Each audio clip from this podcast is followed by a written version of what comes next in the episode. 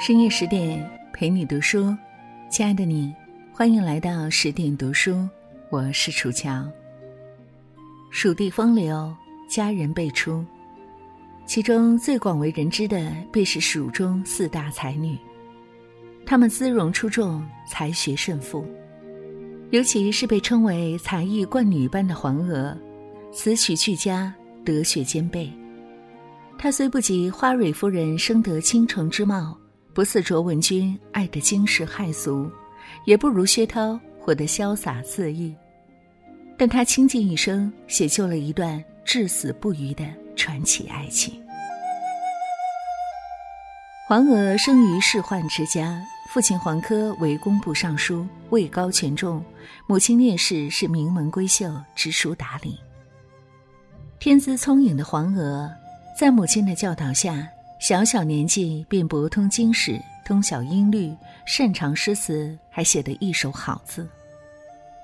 同时，在父亲的宠爱下，他过得无忧无虑，养出不可多得的性情，天真烂漫，明媚大方。少女黄娥写下一首闺中即事：“金钗笑似红窗纸，引入梅花一线香。蝼蚁也怜春色早。”倒托花瓣上东墙。寥寥几句，将妙趣横生的场面、春意盎然的景致展现得淋漓尽致，令人叹服。一诗成名后，他的才貌双全，传遍京城，达官显贵家的公子们争着抢着上门提亲。父亲本想从这诸位青年才俊中为爱女寻得一良婿。不料黄娥竟统统回绝。原来，十二岁那年，他已对一位翩翩少年郎情根深重。此人叫杨慎，是当朝首辅之子，明代三大才子之一。那时他参加殿试拔得头筹，而黄杨两家是世交，又同在朝中为官。出于礼数，他特意前来拜访黄世伯。趁着门房问话的间隙，黄娥匆匆一瞥他的身影，心中激起层层涟漪，悸动不已。一个是俊秀挺拔、才高八斗的状元郎，一个是古灵精怪、词名鹊起的美才女，任谁看来都应是天作之合。然而，年长他十岁的杨慎已有妻室在堂，正是恩爱缠绵时。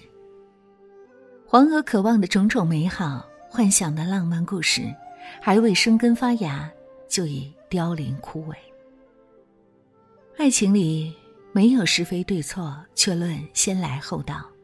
他恨自己生不逢时，只能将纯粹的爱意藏在心底，满腔的思念却难以克制。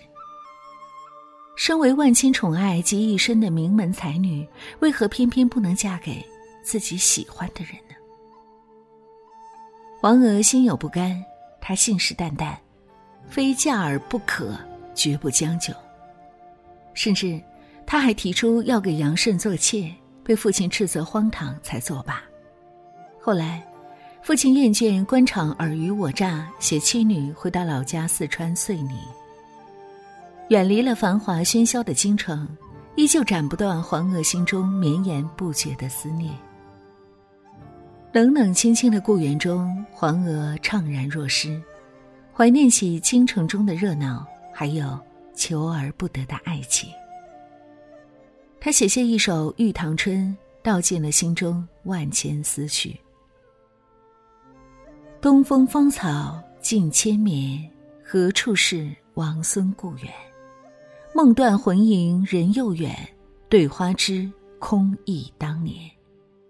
愁眉不展，望断青楼红院，何离恨满？这情中怎生消遣？既然放不下，舍不得，他便将心门紧闭，执拗的供奉一场遥遥相望的爱情。随着他年岁渐长，门前也鞍马渐稀，在日复一日的守候中，他不知不觉就过了婚配的最佳年龄。面对亲友的好言相劝，父亲的斥责埋怨，母亲的痛哭流涕，黄娥始终不为所动。她不慌不忙地经营生活，不谈风月，只读诗书，词曲水平突飞猛进，精巧婉约，风致翩翩。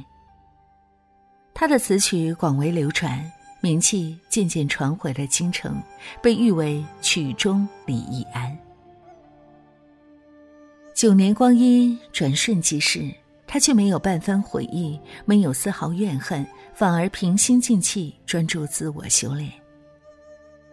一个清醒又独立的女人，不由谁来安排命运，只凭自己决定活法。面对爱情，最好的态度，就是如他这般不将就、不妥协，坚定的直面内心，对自己的幸福负责。而面对人生最好的态度，更是如他这般不迷茫、不犹豫，洒脱的取悦自己，成为生活的主宰。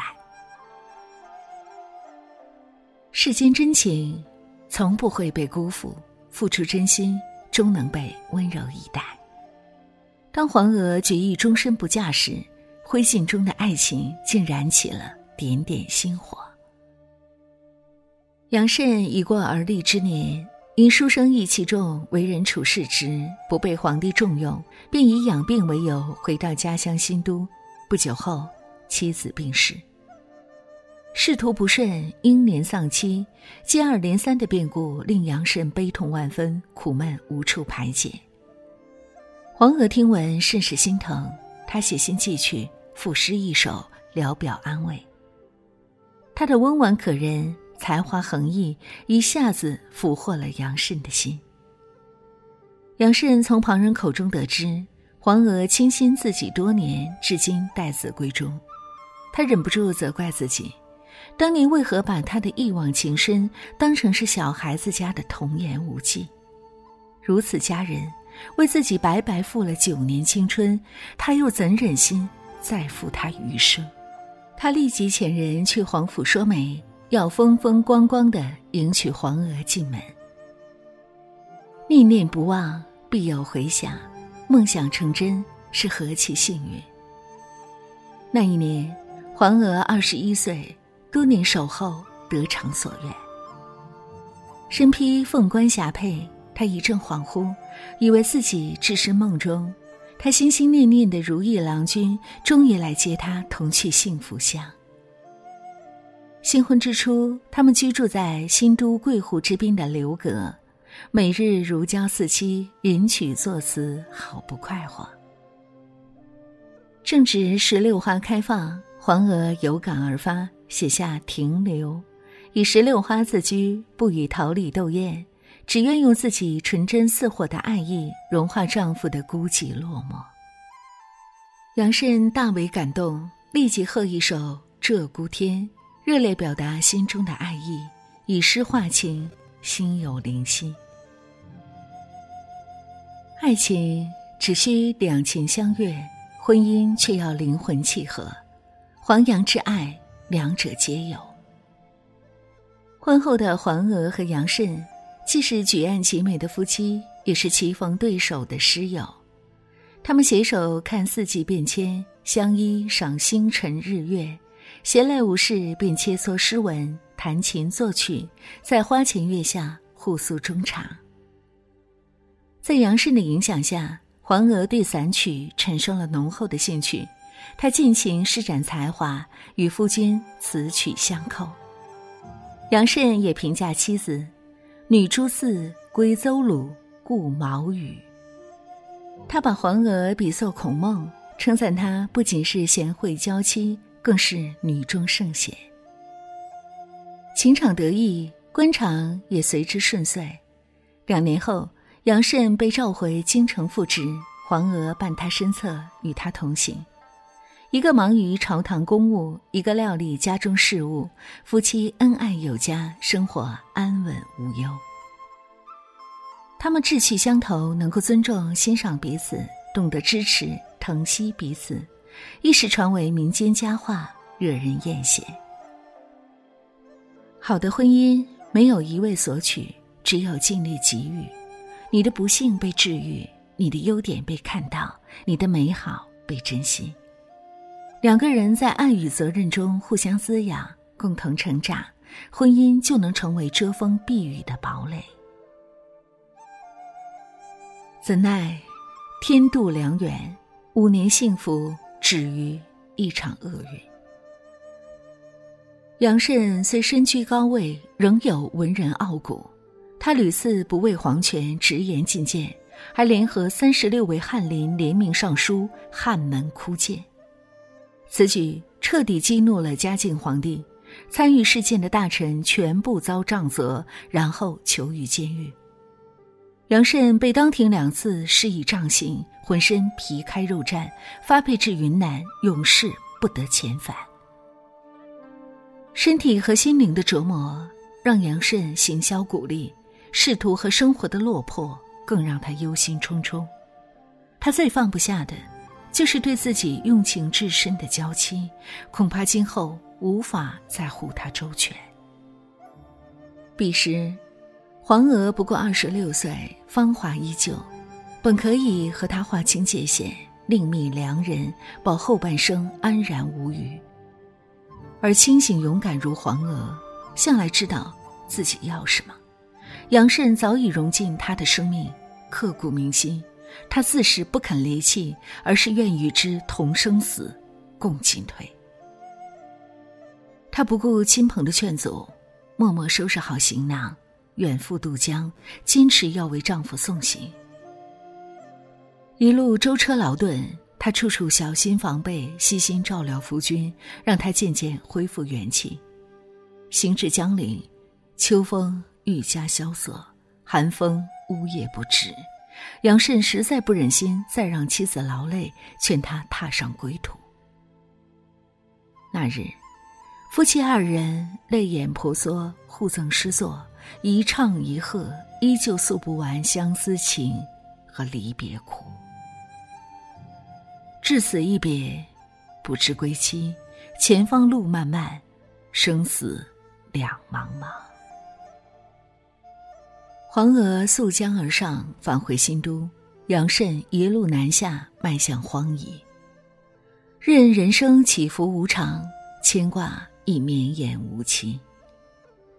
杨慎回乡探望重病的父亲时，黄娥随他去云南生活了两年，条件艰苦，时光短暂，他们却甘之如饴。后因杨慎父亲去世，黄娥不得不回乡守孝，教补自知，操持家务。隔千山万水，以锦书传情，远方的只言片语，成为夫妻俩分隔三十年间唯一的期盼。这场爱情来之不易，磨难重重，换来的短暂幸福，顷刻间化成了一生空相守的悲苦。然而，这对精神高度契合的才子佳人，并没有被生活打败，而是化作微光。跨越山川河流，照耀着彼此心中的荒芜。怀着对重聚的期待，杨慎扛下了颠沛流离之苦。他博览全书，完成大量学术著作，游历名山大川，吟咏诗句，创立诗社。他洋洋洒洒写下的诗篇，被称为三百年来最上乘。而黄娥也更加潜心诗作。思念也好，愁苦也罢，都成为他创作的养分。他写下多首诗词和曲集，句句缠绵悱恻，流传至今。真正爱一个人，会丰盈自己的内心，强大自己的意志，无惧世间风霜雨雪，不畏岁月沧桑巨变。爱，会生出无穷的力量。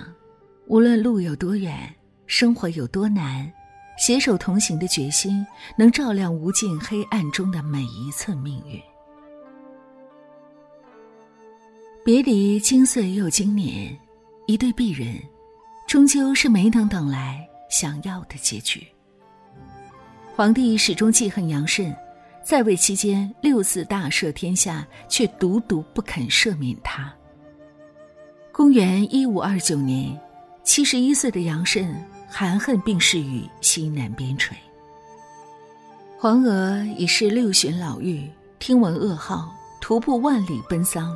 她看着爱了一辈子、分离大半生的夫君，只觉造化弄人，悲戚不止。十年后，黄娥七十一岁，安然离世。情深缘浅，同期归途，也许是上天的最后一丝怜悯。他留下遗言。要与夫君葬在一起，生不同亲，死愿同穴，弥补了几分未能重聚的遗憾。转瞬甘甜，半生凄苦，黄娥与杨慎爱的艰难曲折，也荡气回肠。世间男女，多情者众，一生一世一双人，是幸事，更是难事。真正长久的爱情，往往多一分不求结果的痴，不计得失的傻。彼此都全心全意的投入，才能经得起重重考验，跨越时间，打败距离，成为对方生命中无可替代的光芒。于千万人中，眼神交汇，坚定同行，相亲相爱，不弃不离，爱情。方能历久弥新，永垂不朽。深夜十点陪你读书，更多经典美文，请继续关注十点读书。